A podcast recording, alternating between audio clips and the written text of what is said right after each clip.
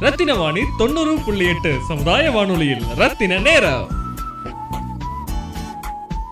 எல்லோருக்கும் வணக்கம். நான் டாக்டர் ரெங்கோ ஜெயபிரசாத் துறை தலைவர் நீரிழிவு நோய் துறை கோவை மருத்துவக் கல்லூரி மருத்துவமனை கோவை அரசு ஆஸ்பத்திரி. இந்த வருஷம் நீரிழிவு தினம் இன்று அனுசரிக்கப்படுகிறது. இன்றைய வருஷத்து செய்தி நீரிழிவு நோயும் குடும்பமும் ஃபேமிலி அண்ட் டயபெட்டிஸ் மினிட்டர் ஜென்ரலாவே இப்ப நீங்க பாத்தீங்கன்னா உலகமே ஒரு குடும்பத்தை சார்ந்து போயிட்டு இருக்கு.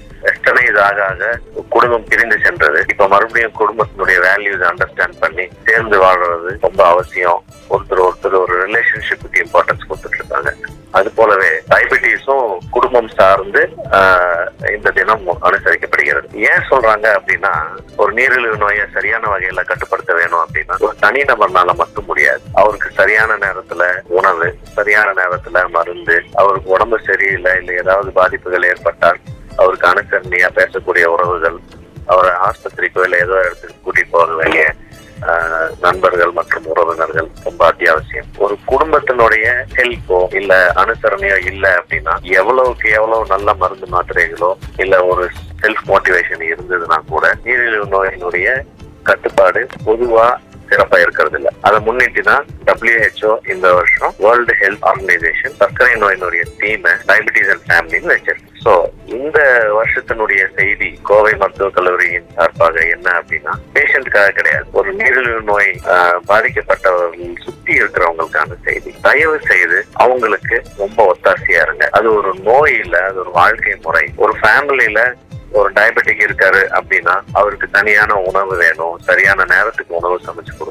அவருக்கு சில பல கட்டுப்பாடுகள் இருக்கும். அவர் கொஞ்சம் குடும்ப அஹ், இருந்து விடுவிச்சு அவருக்கு உடற்பயிற்சி செய்யறதுக்கு நேரம் கொடுக்கணும். ஏன்னா அவர் வேலைக்கு போயிட்டு வருவாங்க. இல்ல அவங்க இல்ல அவரு வேலைக்கு போயிட்டு திரும்பி வரும்பொழுது நம்ம குடும்பத்தை பார்க்க வேண்டிய ஒரு கட்டாயம் இருக்கும். அந்த மாதிரி சூழ்நிலைகள்ல அது நம்ம பொறுப்பு எடுத்துக்கிட்டு அவங்களுக்கு அந்த உடற்பயிற்சிக்கோ இல்ல வேற வகையான ஆக்டிவிட்டிஸ்க்கோ அவங்களுக்கு ஒரு நேரத்தை ஒதுக்கி அவங்க செய்யக்கூடிய வாய்ப்புகளை ஏற்பாடு பண்ணி கொடுக்கணும் ஒண்ணு ரெண்டாவது அவங்களுக்கு தேவையான உணவை நம்மளும் கொஞ்சம் அனுசரிச்சு ஏன்னா இப்போ ஒரு ஃபேமிலின்னு போயிட்டா ஹஸ்பண்ட் அண்ட் ஒய்ஃப் ரெண்டு பேரும் வேலைக்கு போவாங்க. அந்த நேரத்துல சமைக்கக்கூடிய வாய்ப்புகள் ஹஸ்பண்ட் ஆகட்டும் ஒய்ஃப் ஆகட்டும் ரெண்டு பேர்த்துக்கும் ஒரே சமையல் தான் செய்ய முடியும். ஸோ ஒரு நீரிழிவு நோய்க்காரருக்குரிய உணவோ இல்ல நம்மளால சமைச்சு தெரியக்கூடிய நேரம் பத்தாக்குறை இந்த மாதிரி எல்லாம். ஸோ நம்மளும் அந்த உணவை நம்ம அப்பப்ப எடுத்துக்கிட்டோம்னா ஆக்சுவலா நம்மளுக்கு வரக்கூடிய பின்னால வரக்கூடிய மற்ற லைஃப் ஸ்டைல் டிசீஸும் குறையும். ஸோ அவங்க எடுக்கிற உணவை நம்மளும் எடுத்துக்கலாம். ஏதோ கொஞ்சம் எக்ஸ்ட்ராஸ் நம்ம எடுத்துக்கலாம். ஸோ தட் அவங்களுக்கு நல்ல வைத்தியம் கிடைச்ச மாதிரி இருக்கும். நம்மளும் ஆரோக்கியமா இருக்கலாம். இந்த மாதிரி நம்மளை சுத்தி இருக்கக்கூடிய நீரிழிவு நோயாளிகளுக்கு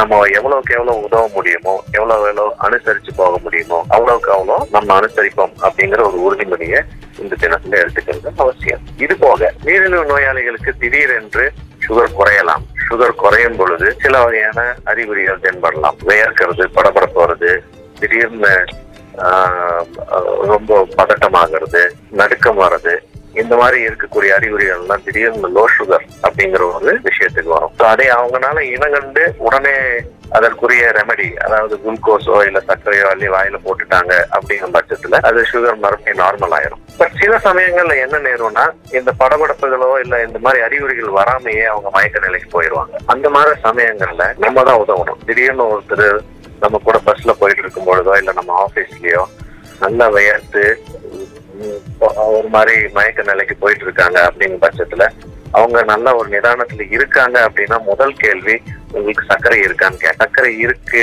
மாத்திரை சாப்பிட்றேன் அந்த மாதிரி ஏதாவது பதில் வந்ததுன்னா நம்மளுக்கு கை கெட்ட தூரத்துல எந்த வகையான சுகரோ இனிப்போ குளுக்கோஸோ கிடைக்குதோ அதை எப்படியாவது அவங்களுக்கு உட்கொள்ள கொடுக்கறது அவசியம். அவங்க ஆனா நல்ல நிதானத்துல இருக்கணும் முழுங்கக்கூடிய சூழ்நிலையில இருக்கணும். அவங்க மயக்க நிலையில இருக்காங்க அப்படிங்கும் பட்சத்துல தயவு செய்து வாய் வழியை எதுவும் புகட்டக்கூடாது. உடனே பக்கத்துல இருக்கக்கூடிய மருத்துவமனைக்கு எவ்வளவுக்கு எவ்வளவு சீக்கிரம் எடுத்துட்டு போகணும் அவ்வளவுக்கு எவ்வளவு சீக்கிரமா கூட்டிட்டு போறதுக்கான வழிவகைகளை ஏற்பாடு பண்ணி கொடுக்கும் ஏன்னா லோ சுகர் என்பது ஒரு எமர்ஜென்சி அதே ஒரு நாலு நிமிஷத்துல இருந்து ஒரு பத்து நிமிஷத்துக்குள்ள நம்மளால சரி செய்யல கண்டுபிடிச்சு சரி பண்ணல அப்படின்னாக்க அதனுடைய பாதிப்புகள் மூலையில எப்பவும் இருக்கும்.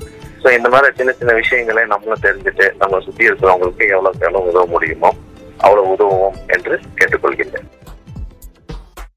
ரத்தின வாணி தொண்ணூறு புள்ளி எட்டு சமுதாய வானொலியில் ரத்தின நேரம்.